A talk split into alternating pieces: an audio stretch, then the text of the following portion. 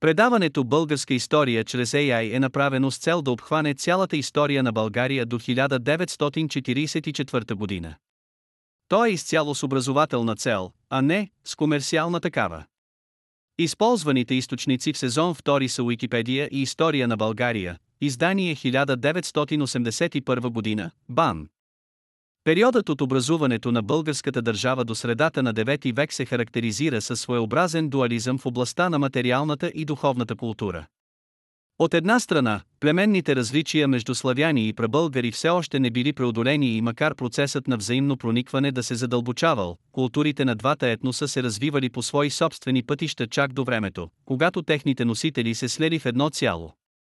От друга страна, за две култури може да се говори и с оглед на класовото разслоение в българското общество. За нуждите на господстващата класа била създадена една по-представителна култура, отличаваща се с монументалност, в която наред с оригиналното и специфичното имало и известно подражателство предимно на византийски образци. За нуждите на народните маси пък била предназначена една по-скромна култура, подхранвана от творческите сили на собствените традиции и съдържаща значителен брой. Самобитни елементи в Плисковското поле са разкрити останките на три огромни укрепени стана. Единият от тях е ханският център. Видът и устройството му говорят, че е бил замислен първоначално като военен лагер. Обявен за столица, той дори до началото на 10 век все още бил наричан лагер. Почти в средата на лагера се извисявало вътрешно укрепление. По-късно, вероятно в началото на 9 век, тук били издигнати яки каменни стени. Четирите порти били фланкирани от по две двойни четириъгълни кули. Откриването на тухлена вита стълба само в по една от кулите показва, че в горните етажи площа им е била обединена. Разкрити бяха порти, кули, стълбища и един таен ходник на южната крепостна стена. Във вътрешното укрепление се намирали жилището на хана, тронната палата, езически храмове и жилища на боляри. Първите строежи във вътрешното укрепление на Плиска произхождали от десетилетията непосредствено след създаването на държавата. Между тях било изграденото от камък жилище на хана, издигнато в северозападната част на укреплението. Западно от него се намирали три постройки, свързани с всекидневния бит на дворцовите обитатели, цистерна водохранилище с два басейна, малък кръгъл басейн и баня. По всичко изглежда, че строежите от този период са били малко на брой и са се откроявали ярко сред разположените около тях юрти на длъжностните лица и обслужващия персонал. През второто и третото десетилетие на 9 век, при Омуртак, ханският жилищен комплекс бил застроен почти наново. Все по това време вероятно е започнало и преустройството на жилището на владетеля, разрушено при похода на Никифор I геник през 811 година. Новото ханско жилище, изглежда, не се е отличавало съществено от старото. Неговата планова схема се среща в Плиска, Мадара и Преслав и е повторение на древен жилищен тип. Каменни плочи постилали подовете на цялото жилище, а фина мазилка от гипс покривала хубавата квадрува зидария. Северозападното помещение е имало отоплителна инсталация под пода и по стените. Очевидно тази част на двореца е била зимна и за отопляването и се използвала стара елинистическо-римска отоплителна система. По всичко изглежда, че разрушенията в западната част на ханския жилищен комплекс са били твърде големи, поради което тук станали най-много промени. Банята била разрушена и засипана, единият басейн също бил засипан, наложило се всичко да се строи отново. Близо до ханското жилище се издигали още две каменни сгради. Първата била триделна постройка с фасади, разчленени от вградени пиластри, условно тя е наречена Болярско жилище. Втората, с план на два вписани един в друг квадрата, имала граден стълб в центъра и неразчленено предверие към южната страна. Предполага се, че тази сграда е била езически храм, като свободният стълб в средата, изглежда, е служил за жертвеник. Вероятно култът е бил свързан с вода, тъй като в обиколния коридор са запазени два малки симетрични на вътрешната зала басейна. Около постройките, свързани с ханското жилище, била издигната висока тухлена стена на каменна основа. Тя заграждала обширен правоъгълен двор, в който дворцовите сгради жилища, бани, цистерни били разположени край северната и западната му част. Така оформеният укрепен жилищен комплекс имал три входа – на север, запад и юг. Входовете били образувани от проходни четириъгълни кули, долепени до куртината. При изграждането на тази стена старият таен проход, който свързвал жилището на хана с големия укрепен дворец и който бил опожарен вероятно през 811 година, вече не е действал. Извън ханския жилищен комплекс, приблизително в средата на вътрешния град, се издигала голяма, почти квадратна сграда, заемаща площ повече от 400 квадратни метра. На източната и на западната и фасада се извисявали по две четириъгълни кули. Вероятно средната и част е била открита, за да влиза светлина. Тази постройка сега е известна условно като Крумов дворец. През 811 година и тази ханска резиденция пострадала сериозно, поради което се наложило да бъде преустроена основно. На нейно място бил построен така наречения Муртагов дворец, или тронна палата, чието развалини и сега представляват внушителна гледка. Новата сграда била планирана върху западния край на площа, заемана от стария дворец. На някои места нейните основи съвпадат напълно с старите основи. Новата постройка имала форма на базилика, изградена върху високо приземие, служещо за своеобразен цокъл. Предверието било разделено на две. От предната му входна част стълба или поточно рампа извеждала на етажа, откъдето се влизало в залата. Срещу входа се намирала голяма апсида, вероятно за трона на владетеля. Приземието било засводено и широко достъпно отвън.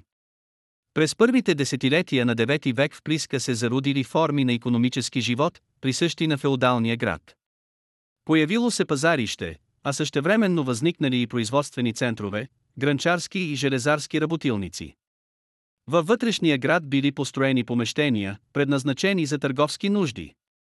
Животът в държавното средище бил вече немислим без редовно снабдяване с стоки както от първа необходимост, така и за задоволяване на по-изтънчен вкус, че Плиска е станала средище на търговски живот, свидетелстват редицата магазини между ханската резиденция и северната порта. Останки от търговски сгради има и на други места. В югозападния ъгъл на вътрешния град, например, са разкрити дълга редица помещения, между които е имало вероятно и работилници. Друг типичен търговски комплекс във форма на голям четириъгълник, образуван от няколко помещения, обърнат към вътрешен затворен двор, бил изграден недалеч от южната порта. Землянки са открити на две места в североизточния район на укрепената територия обект 3180 и западно от вътрешния град, в долината на Асардере. Землянките са характерни за славянското население, но те били възприети и от прабългарите като по подходяща за уседнал живот форма на жилище. С течение на времето успоредно с тези традиционни жилища започнали да се явяват и надземни постройки от ломен камък или с каменни основи. Те представлявали едноделни или двуделни правоъгълни помещения с ходове, обърнати на юг. Жилищата във външния град говорят за наличието на социална диференциация сред столичното население. Още със създаването си българската държава трябвало да се погрижи за изграждането на сложна система от укрепления за защита от вражески нападения. Отначало укрепленията били землени, но с течение на времето все повече се налагал каменният градеж. Първата укрепителна система обхванала Черноморското крайбрежие. Почти цялата крайбрежна ивица на юг от Варна била осеяна с насипи, обърнати към морето. Такива насипи се откриват в дъното на Варненския залив, при село Шкорпиловци древното Ерита и при обзор, където била преградена низината на река Двойница. Укрепени лагери имало и по високия бряг над Каварненския залив. През полетата и хълмовете на Добруджа, в най-низката и средна част, минавали три вала. Два от тях, големият и малкият, били землени окопи. Малкият вероятно е най-стар. Големият, който също е от времето преди идването на прабългарите, бил умело използван от тях. Отначало той трябвало да отбива опасността от готи и хуни, идващи от север. Широкров го правил трудно преодолим от към тази посока, а от южната му страна били разположени големи землени укрепления лагерите на неговите защитници. Когато в малка секития се настанили новите обитатели, за които опасността идвала от към юг, те обърнали лицето на окопа на юг. По южната му страна минал нов ров, пресичащ валовете на постарите лагери.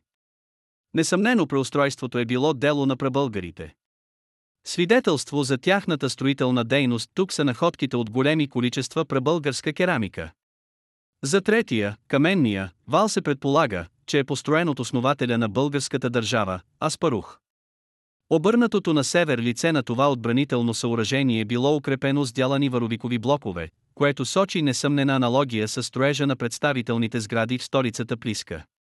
Старобългарският надпис от 943 година, намерен при село Мирча вода, е сигурно указание за съществуването на вала още преди тази дата. Кариерата, откъдето били рязани и извличани камъните за съоръжението, се намирала при село Емурфатлар Басараб, западно от Кюстенджа. Пак там са открити много скални килии, църкви и надписи на руническо писмо, благорица и кирилица. Те водят началото си също от епохата на първата българска държава. На север от Дунава дълъг землен пояс минавал през цяла Влахия за защита срещу аварската опасност. Двата му края опирали на голямата река. Сред местното население той е известен с името Новакова бръзда, несвързано с достоверно историческо предание. На юг от Дунава, Фломско, Оряховско и Белослатинско, имало три окопа, които трябвало да защитават съответните области от към запад. Зад тези окопи, както се вижда от находките в и около тях, заедно с славяните живеели и прабългарски заселници. Би Южна България от Девел до Марица се простирал известният граничен окоп Еркесия. Двете старобългарски столици, Плиска и Преслав, били само брънки от укрепителната система и селищна мрежа, която обхващала цяла североизточна България и Добруджа. Успоредно с засилването на държавата и издигането на международния и престиж растери и грижите на централната власт за изграждането на вътрешно-териториални отбранителни съоръжения.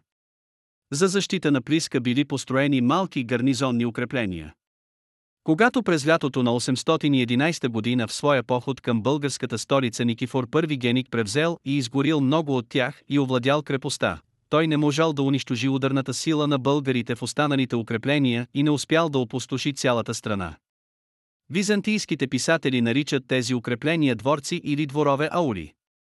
Проучванията в североизточна България дадоха конкретно съдържание на това понятие. Аулите били укрепени дворци, в които имало войска. Дворцовият център на Плиска първоначално ще да е бил аул в точния смисъл на думата. Ранен аул, предназначен да охранява път между Плиска и Дръстър, бе открит и изучен частично при село Кладенци, Добричко.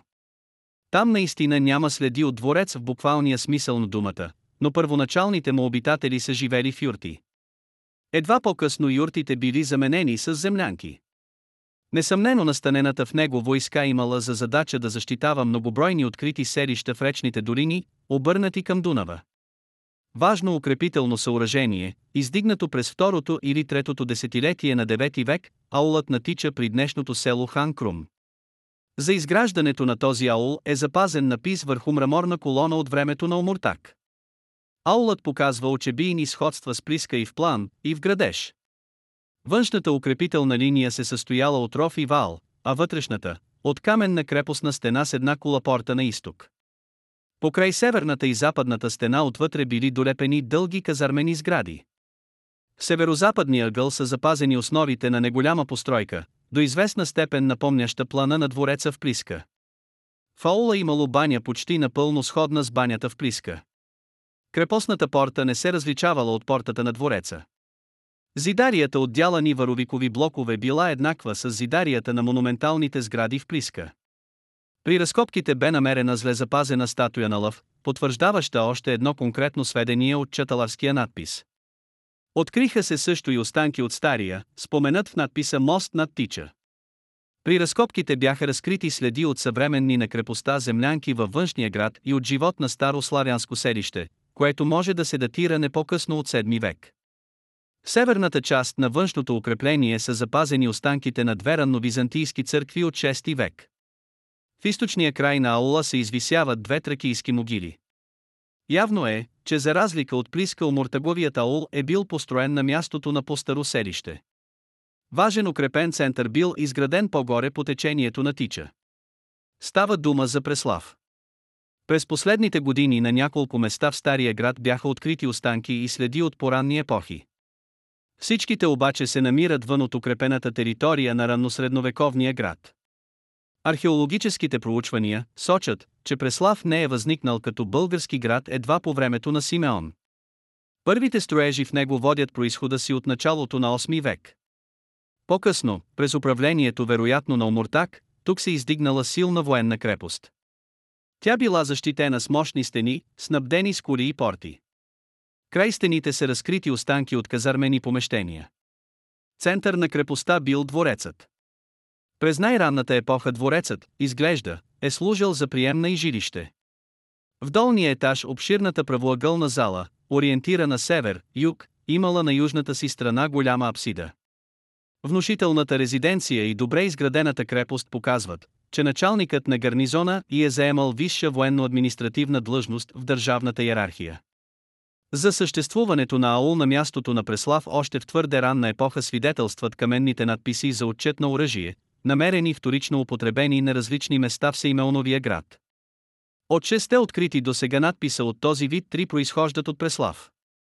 Единият от тях, върху гранитна колона, е на пребългарски език, факт, който разкрива по стар период и установена практика да се издават на военачалниците официални документи с подобен характер. Един от запазените монументални надписи от времето на Омуртак е свързан с строителната дейност на този владетел северно от Плиска, на Дунава. Става дума за надписа, изсечен върху колона, използвана вторично в строежа на църквата Света 40 мъченици в Велико Търново. В него се говори за издигната могила на равно разстояние между столицата и Дунава и за дом, изграден на Дунава. Следи от подобен строеж, такъв, какъвто е познат от Плиска по Омуртагово време и какъвто трябва да се очаква при Аула, са засвидетелствани в Силистра и на няколко километра надолу под града, по течението на реката, на остров Пакуиолу и Сеуаре, сега на румънска територия. С оглед на разполагаемите данни най-вероятно изглежда предположението, че укрепението Муртагов дворец Аулът на Дунава е крепостта, разкупана през 60-те години на остров Ткуюл Луисеуаре. Нейните стени са градени по същия начин, както стените на Плиска. В запазената част на крепостта е съхранена порта проходна кула, която има плана и устройството на кулите от двореца в Плиска и от Омуртаговия аул при село Ханкрум. Кулите по аглите са цилиндрични, както кулите на Плиска и Преслав. Жилищата в укреплението имат в някои случаи каменни основи и глинени стени. По размери и план, сгради въглите, с правоъгълни или овални каменни пещите не се отличават съществено от познатите в цяла североизточна България жилища землянки. Най-ранните материали заедно с крепостта би следвало да се датират към 9 век. При това данните от крепостта на острова не трябва да се откъсват от съответните данни за строежите по десния бряг на реката непосредствено срещу крепостта. Там е установено съществуването на обширно селище и лагер, укрепен с който бил свързан непосредствено, териториално и функционално, с каменния аул на острова. Изграждането му е станало вероятно през 9 век като здрав укрепен възел на мястото на важен брод през Дунава, по който може би е минавал един от главните пътища, свързващи държавния център с отвъдунавските земи. Липсват достатъчно достоверни археологически данни за граничното и крепостното строителство на българската държавна власт в далечните северо-западни области. Многобройните находки от битови материали, останки от селища и некрополи от славянски и прабългарски происход говорят ясно за етническия състав и за битовата култура на населението им. По-късно съществуващите тук градове са вероятно крепости, създадени по това време. В румънската археологическа литература често се среща терминът култура Дридо. С него се означават преди всичко паметници от 8-9 век на територията на днешните румънски земи, които по това време са се намирали под политическото господство на българската държава. По своя цялостен облик културата Дридо произхожда от население, водещо уседнал живот. Нейните основни черти говорят ясно за свързаността и с материалната култура на средновековната българска държава от 8-9 век, факт напълно разбираем, като се има предвид, че тя е била създадена в нейните предели и че тук през 8-9 век са живели и славяни, и пребългари. За славянския характер на културата Дридо може да се съди например по разпространението на землянката, която е типичен вид жилище за славяните. За принадлежността на тази култура към материалната култура на средновековната българска държава свидетелстват и керамичните находки. Земите на север от Дунава били богати с черни и цветни метали, а също и с солни залежи. За охрана на пътищата българската държава строяла крепости, където настанявала гарнизони. Вероятно такава е била и крепостта Слон, в централните Карпати, северно от Плоещ. Дълбоката долина, над която се издигала крепостта, е отворена право на юг и пътят надолу и до сега се нарича Друм на Султа. В останките на крепостта се открива голямо количество старобългарска керамика. Дръстър днешен Силистра също бил включен от бранителната система на страната. Централната власт се погрижила да преукрепи този важен стратегически възел в долнодонавските земи. Навярно новите господари на Дръстър са преустроили запазените части от старата крепостна стена. Техните строежи имали много солиден характер с това се обяснява фактът, че в паметта на поколенията духа и века Спарух е останал като създател на Дръстър град, видение на пророк Исея. През първата половина на 9 век в пределите на българската държава влезли нови земи. От особено значение било присъединяването на такива центрове като Средец и Емесемврия, които до тогава били свързани с общия економически, политически и културен живот на византийските балкански провинции. За разлика от дворците и монументалните строежи на господстващата класа народът живеел в землянки и юрти, от които днес при археологически проучвания се разкриват само основи и беден инвентар. Обичайното жилище на славяните от времето на заселването им на Балканския полуостров била землянката. През ранния период от съществуването на българската държава тя запазила своя традиционен вид. В проучените равнославянски селища край Дунава жилището представлява вкопана в земята хижа, чието стени се поддържали от забити в терена колове. Землянките имат правоъгълна форма. Обикновено в тях се откриват глинени пещи. Устойчивостта на този тип жилище през следващите векове била различна, в зависимост от географско-климатичните условия на отделните райони. На юг землянката изчезнала постепенно, докато в северна България се задържала до началото на 10 век. Пребългарските селища заемали обширни пространства от Черноморското крайбрежие до Стара планина, цяла североизточна България и Добруджа, а също и значителни територии отвъд Дунава, в днешна Емонтения. Те били предимно неукрепени. На много места тези селища се намирали в непосредствена близост с славянските, а понякога дори се издигали върху техните останки селището като при село Попина, местност Джеджовилузя. Като се има предвид, че в периода, когато пребългарите се заселили в долнодонавските земи, климатичната и хидрографската картина на района е била по-различна от днешната, може със сигурност да се допусне, че в сегашните суходолия в Лудогорието и Добруджа, насочени към Дунава, са текли постоянни и обилни води. Покрай тях сега се откриват останки от обширни пребългарски селища, които по характер отговарят на пребългарските селища по течението на Дон и Донец от типа на номадските аули, стопанства на 20-30 семейства. Настанявайки се в съседство с уседнало земеделско население, пребългарите заменили своите юрти с попригодни за природните и климатичните условия на тези райони жилища. Преходът не бил осъществен изведнъж. В течение на 8-9 век в няколко селища в североизточна България, изучени по археологически път, се забелязват преходни форми. Констатирани са например постоянни жилища, строени с дървени колове и плет, замазан с глина като землянката, но не вкупани в земята, както същинските славянски жилища, а на повърхността като юртата. В надземните хижи на уседналото пребългарско население се среща откритото номадско огнище село Кладенци, село Цар Асен жилището приело типа на землянката, но огнището продължавало да бъде номадско, открито. Появили се и глинени куполовидни пещи, издълбани вън от жилището в отвесно изрязан бряг или долепени до стената на жилището, вън от очертанията му като местност с тублата край село Крушовица, Врачанско, село Попина, Силистренско, село Якимово, Емихайловградско, местност Гралището и село Цара Сен, Силистренско.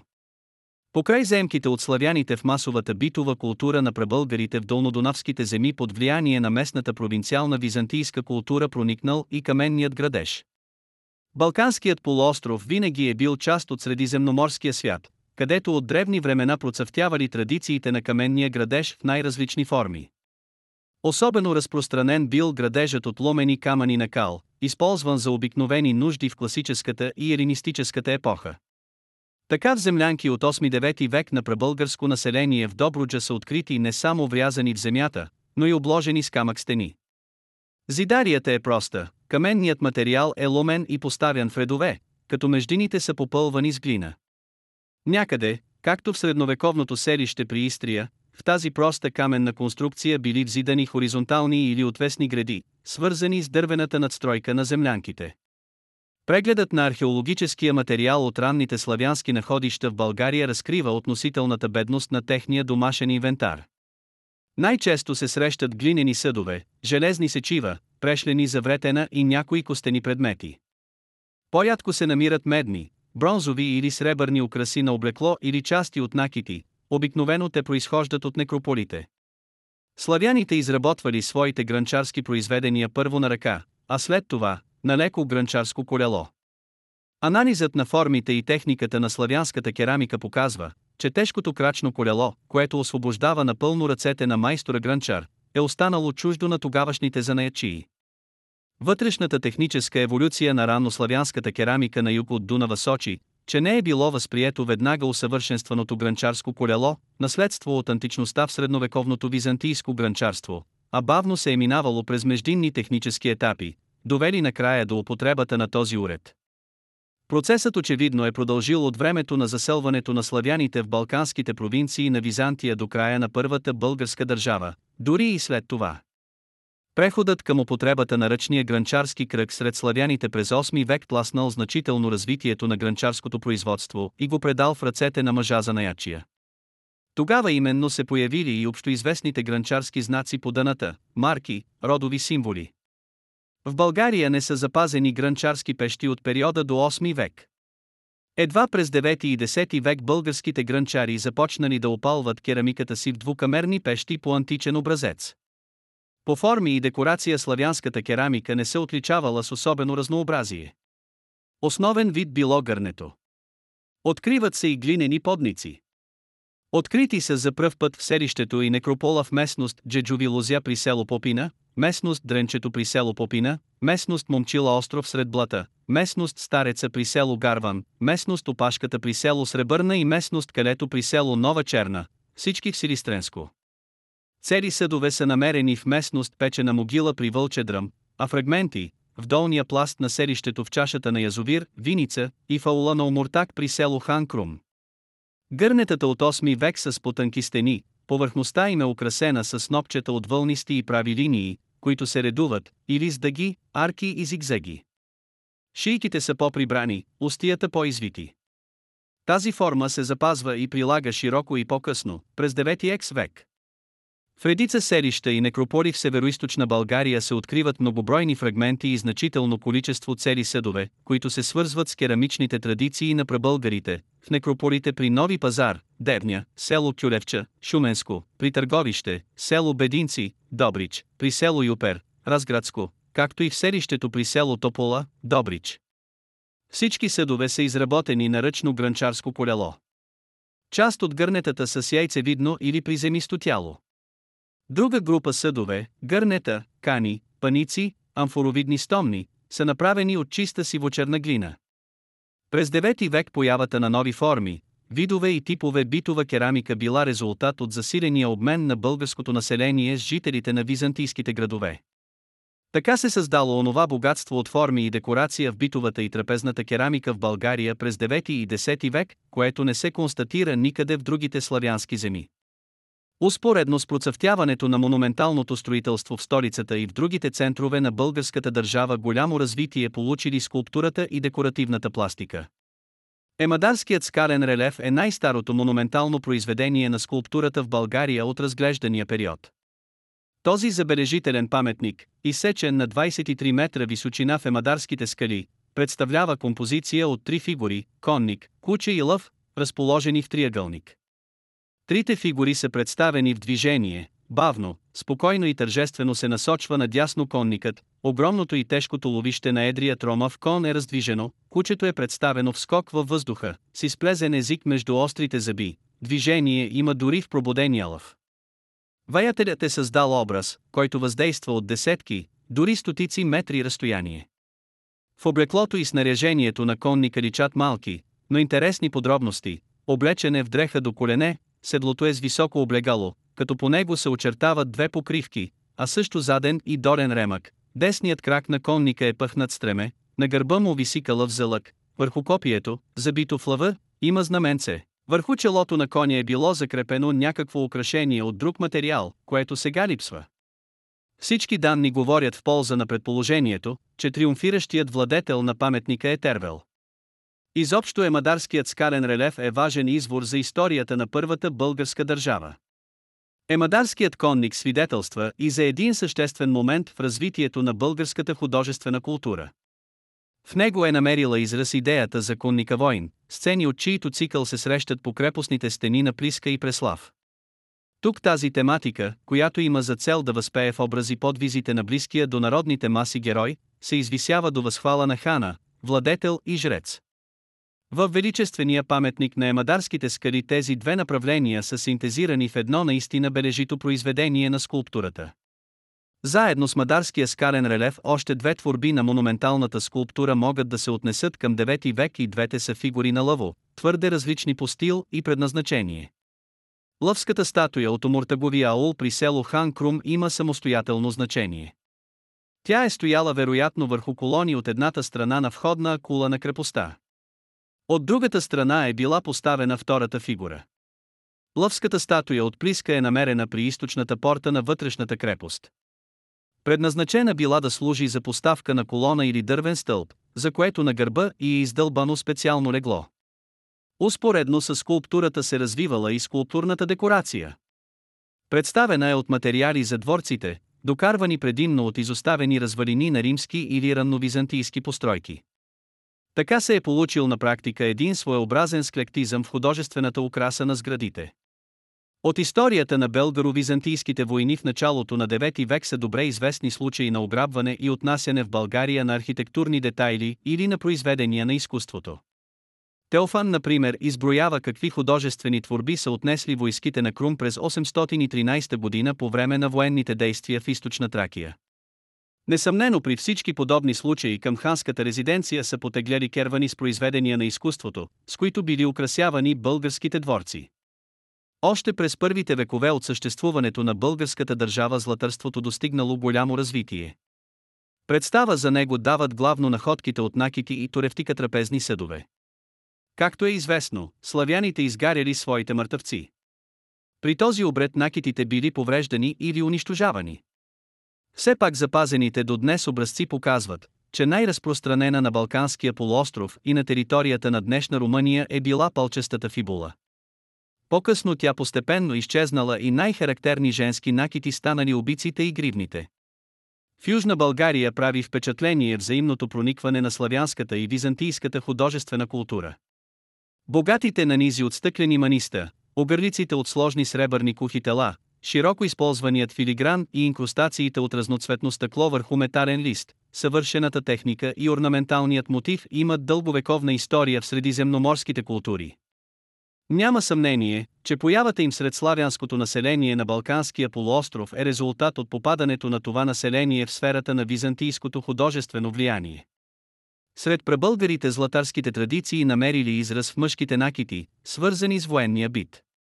Предполага се, че пребългарските войни и особено командният състав са носили специални накити, торкви шийни гривни за висшите военачалници и колани, или по-скоро коланни апликации за останалите военни чинове.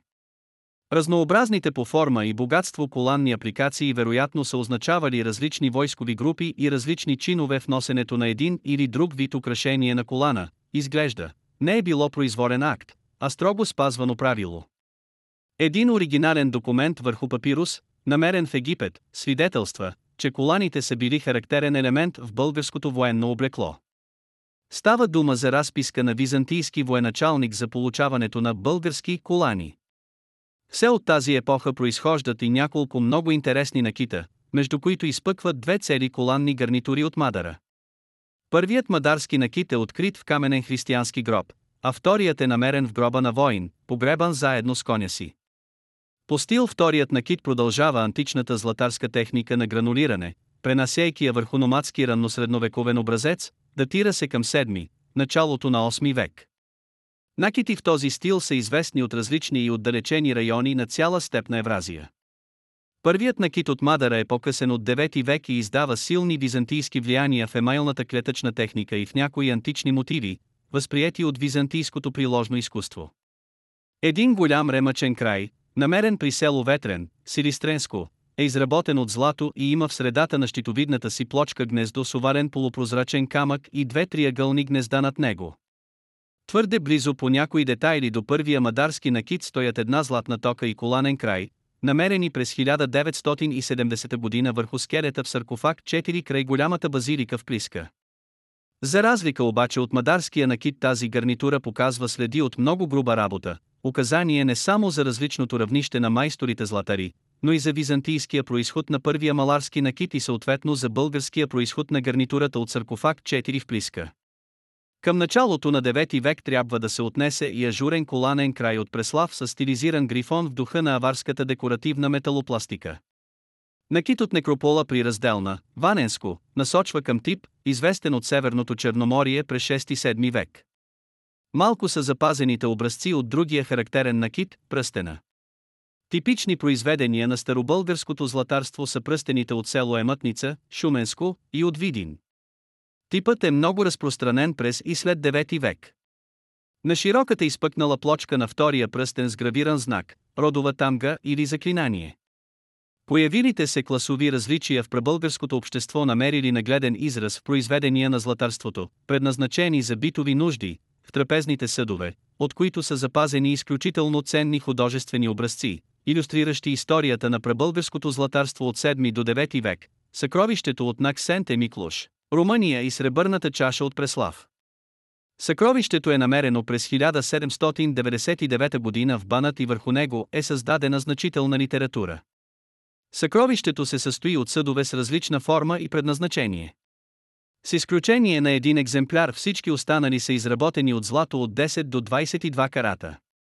Съдовете в съкровището от Наксент Емиклуш нямат единна украса. Липсва единство и по отношение на происхода на формите. В него са преплетени три художествени концепции – предноазиатска иранска, ранновизантийска и азиатска-тюркска. По някои странични данни и подробности може да се направи заключение, че съдовете са произведения на различни ателиета и майстори. Особен характер придават на съкровището фигурните изображения върху две кани 2 и 7. От двете страни на кана 7 е представено отвличането на Ганимет от Орела, Зевсело. На кана 2 е предадено спускането на иранската богиня Нахита, покровителка на плодородието. Човешките фигури, които яздят животни с човешки глави, стрелят с лък по пантера или опъват с две ръце на диплен вуал, се тълкуват като образи на легендарни владетели. Реалистично е представен тежковооръжен конник, който влачи за косите пленник. По характер и подробности тази сцена се свързва с някои среди на пребългарската аристокрация от времето на първата българска държава. Докато човешките изображения са дадени реалистично, при животинските проличава предпочитание към фантастичното, странното, приказното, декоративното, представени са кентавър, грифон, пантери, морски коне и штъркери. Заравянето на съкровището е станало по всяка вероятност към края на 9 век, когато в равнините на Средния Дунав нахлури унгарците и разклатили властта на българската държава в този район. Съкровището от Наксент Емиклуш ознаменува блестящия край на пребългарското златарство. В Преслав през 1963 година бе намерена сребърна чаша, принадлежала някога на жупа на Силин. Тя е богато украсена с три хоризонтални пояса от релефни мотиви, познати по съдовете на съкровището от Наксент Емиклош и по коланни апликации от района на Плиска и Преслав. Намирането на тази чаша помогна за изясняване происхода на още едно произведение на пребългарската туревтика, открито на остров Готланд, Швеция.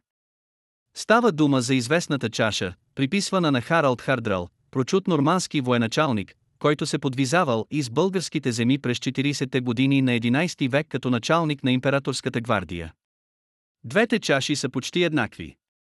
Както по отношение на материалната култура, така и по отношение на религиозните вярвания периодът до средата на 9 век се характеризира с подчертан дуализъм. Сила били все още и двете религии, на славяните и на прабългарите. Повече данни има за религията на прабългарите, което се обяснява с обстоятелството, че са запазени по-голям брой сведения за нея в писмени извори и веществени паметници. По това време пребългарската религия играела до известна степен ролята на държавна религия, понеже представителите на управляващите хански династии, като се започне от Аспарух, били по происход пребългари. В основата на пребългарския религиозен култ лежала вярата в единния бог, олицетворяващ небето. Но докато в най-стария си вариант култът към Тангра не изисквал специални сгради и свещенодействията се извършвали под открито небе, в българските земи за него били строени храмове. Много култови сгради в прабългарските центрове несъмнено са били светилища на това върховно божество. Така през 8 и 9 век се стигнало до оформянето на района по Темадарските скали като главно езическо средище. Светилището на Тангра вероятно се е намирало при грамадния скален блок, известен с името Даулташ Камактъпан. Точно под Даулташ са разположени развалините на голям архитектурен комплекс. Неговото основно ядро е сграда с план, представляващ два вписани правоъгълника. Вероятно този езически храм е бил приемник на открито светилище на Тангра. Над него по-късно била построена църква. За разпространението на култа на върховния бог в Мадара е запазено пряко доказателство в един надпис с името на Тангра, изсечен върху колона от времето на Омуртак. След войната от 811 година в Мадара също било предприето строителство. Изглежда, че тогава в северния край на терасата е бил издигнат малък дворцов ансамбъл, вероятно лятна ханска резиденция. Състоял се от две сгради, едната, обърната на изток, била издигната върху голям блок, паднал от скалите. Втората постройка била разположена подолу от тази сграда. Правоъгълната зала имала ориентация север-юг. През нейното приземие се минавало по същия начин, както през тронната палата в Плиска. Залата имала чердак пред етажа. От към юг тя се приближавала до паднал блок с заравнена горна повърхност. Извитата стена, която го ограждала от към изток, имала тесен вход и пространството, което се влизало, тясно и извито около камъка, се тълкува като светилище около свещена скала. Почитането на един върховен бог на небесните простори и светлината не изключвало практикуването на магическата техника на шаманизма. Така може да се обясни и намерената в старото езическо средище Мадара керемида с изображение на шаман. Вярата в магията и заклинанията се проявявала както в носенето на амулети с апотропеично значение, така и в използването на знаци от старото руническо писмо не само като родови тамги, но и с заклинателни функции. За свидетелстваното от писмените извори почитане на кучето и почетното му принасяне в жертва може да се проследят в откритото при плевен погребение с кучета, убити и ритуално подредени около мъртвия. Славяните и прабългарите дошли на полуострова с установени и практикувани от векове погребални обичаи. Основният погребален обред при славяните бил изгарянето на мъртвите в урни или направо в гробни ями се поставили останките от кости и предметите, горели с трупа на кладата. Изгарянето обикновено се извършвало на специална площадка в страни от некропола, такава площадка е открита в разделна, Ваненско. Урните се полагали или в ями, или в оградени с плочи гробни камери. Ритуално се натрушавали глинени съдове и се остаряла храна. Славянски езически некрополи от 8 век нататък са известни из цяла България, главно в Северна. Във Ваненско, например, са проучени некрополите с изгаряне на мъртвите при Разделна, Беласково и Дълбопол. В некрополите в Налбант, близо до Тулча, в Кастело при Кюстенджа и в Сетонол, недалеч от Силистра, и керамичният материал, и другите предмети накити, оръжия, оръдия на труда, и погребалният обред не се отличават от разкритите в славянски некрополи в днешните български земи. Този факт говори особено убедително за еднаквата етническа принадлежност на населението в споменатите територии. Докато славянските некрополи се срещат из цяла България, некрополите, които могат да бъдат определени като принадлежащи на пребългарско население, са съсредоточени в североизточна България. Погребалният обред пък дава възможност да се отбележат някои ритуални особености, резултат на религиозните вярвания на пребългарите. Мъртвите били полагани в ями без съоръжения, в гробове, оградени с камъни или тухли, както и в ниши в стените на гробовете, като отворите били запушвани с камъни. В гробовете оставяли съдове с жертвена храна и дори цели жертвени животни, например в некропола при село Кюлевча, Шуменско.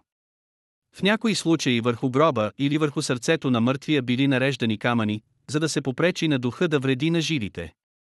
Подобни религиозни ритуални особености се наблюдават и в селтовомаецката култура на пребългарското население в днешна Южна Русия от същата епоха.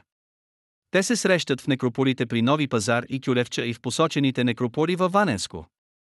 С течение на времето благодарение на съвместния живот на славянското и пребългарското население материалната и битовата им култура постепенно се уеднаквили, и то до такава степен, че е почти невъзможно да се отделят. Тогава се появили и така наречени двуобредни некрополи. Трябва да се отбележат и малкото известни за сега погребения по стария тюркски обред, чрез изгаряне на мъртвите. Очевидно той не е бил съвсем изоставен, но може би се е прилагал само за представители на най-висшата аристокрация. Такива са вероятно погребенията във Вознесенка при Днепърските прагове от 8 век и в могила в Плиска. Заслужава да се обърне внимание също на така наречени тризни, помени с ритуална гощавка, и на кенотафите, символични погребения на загинали и изчезнали далеч от своите близки лица обикновено войни. Интересни са и така наречени девташлари, срещащи се в Плисковското поле, групи каменни блокове, разположени или неправилно, или в четириъгълник, ориентиран по посоките на света. До сега не е направен окончателен извод относно характера и предназначението на тези паметници. Някои етнографски данни от североизточна България сочат обичая да се поставят камъни в памет на загинали далеч от родината войни. Настъпилата по-късно християнизация и официалното приемане на новата обща за целия народ религия уеднаквили погребалния ритуал и ликвидирали езичеството, без да премахнат окончателно някои прояви на старите култови традиции. Една от ярките изяви на българската култура до средата на 9 век е запазените многобройни каменни надписи, повече от 80 на брой. Те са различни по характер и предназначение и засягат някои страни от официалния живот на първата българска държава. По време надписите обхващат целия период от създаването на българската държава до средата на 9 век. Най-стар е известният именник на българските ханове, чиято първа част била съставена още по времето на Аспарух. Оригиналният текст не е запазен и сега именникът е познат по късни славянски преводи. От 8 век са надписите, свързани с триумфалния скарен релеф при Мадара. Най-много надписи са запазени от 9 век и това е показателно за нарасналата роля на трайните писмени паметници, издавани от ханската канцелария. По територия по-голямата част от паметниците са от североизточна България. Значителна част от тях са намерени в Плиска. Други произхождат от нейните околности и от някои централни крепости. Трети са открити край Силистра или са били употребени вторично във Велико Търново. В Южна България при село Маломирово бившето Хамбарли е намерен надпис от времето на Крум, изсечен от двете страни на античен гранитен жертвеник. Най-далеч на югозапад, при Филипи в Беломорието, са открити два надписа от времето на Пресиян. По съдържание надписите засягат различни страни от живота на българската държава. Именникът на българските ханове е своеобразен летопис, съдържащ имена на владетели и годините на тяхното управление. Той разкрива основите на пребългарското летоброене 12 годишен животински цикъл. Други надписи съхраняват условията на мирни договори с Византия с Юлейман Кьойският, говорят за войните с Византийската империя Емаламировият и така наречените строителството на дворци и чешми, крепости, също е увековечено върху камък. Такива са надписите за построяването на аула на Тича, на аула на Дунава, за издигането на могилата между столицата и двореца на Дунава. Често се срещат и паметни надписи за загинали във войни. Надписите са изсечени на тогавашния говорим гръцки език. Гръцки са буквите и на два надписа, за които се смята, че са на пребългарски език от Преслав и от село Ханкрум. Съществуват сведения и за употребата на руническа писменост. Срещаните по разни предмети главно керамика и строителен материал знаци по своя най-общ характер са тамги, родови и фамилни белези. И ако знаците на писмеността са изчезнали сред пребългарите в долнодонавските земи, в тяхната производствена практика и в бита им са се запазили с самостоятелна роля тамгите. Известни писмени знаци през езическия период ползвали и славяните. Това са така наречени черти и резки, за които се споменава в полемичното съчинение на Черноризец Храбър за буквите. И така през езическия период в България били постигнати значителни успехи в областта на материалната и духовната култура. Населението на българската държава независимо от обстоятелството, че все още било разпокъсано в етническо отношение, разгърнало високи за времето си творчески възможности. Те намерили изява в масовото строителство на крепости и крепостни съоръжения, в развитието на богат поселищен живот, в подема на разнообразни занаяти, в усъвършенстването на керамичното производство, скулптурата и декоративната пластика, в златарството. Връх на строителното и изобщо на творческото умение през този период било изграждането на столицата Плиска като център на държавата. За сравнително бързото развитие на материалната и на духовната култура в българските земи до средата на 9 век значително влияние е оказала несъмнено съседната Византийска империя, на чиято територия, богата с паметници и с творчески традиции, Възникнала първата българска държава и откъдето пребългари и славяни получавали полезен производствен и художествен опит. Основен фактор за развитието на материалната и на духовната култура в България били обаче вътрешните условия в самата държава и нейното политическо и економическо укрепване, които дали възможност за осъществяването на по-разгърнат културен живот. Тези именно умения, пречупени през призмата на идващи отвън влияния и получили нова насока в резултат на класовото разслоение на славяно-българското общество при започналия се процес на феодализация, лежат в основата на цялостното материално и духовно творчество през разглеждания период и определят неговия облик. Това беше днешният епизод. Използваните технологии за направата на предаването са Google Vision AI, Tesseract OCR, Microsoft Cognitive Services Speech Studio, Dolly 2, Anchor.fm. Благодаря, че останахте до края.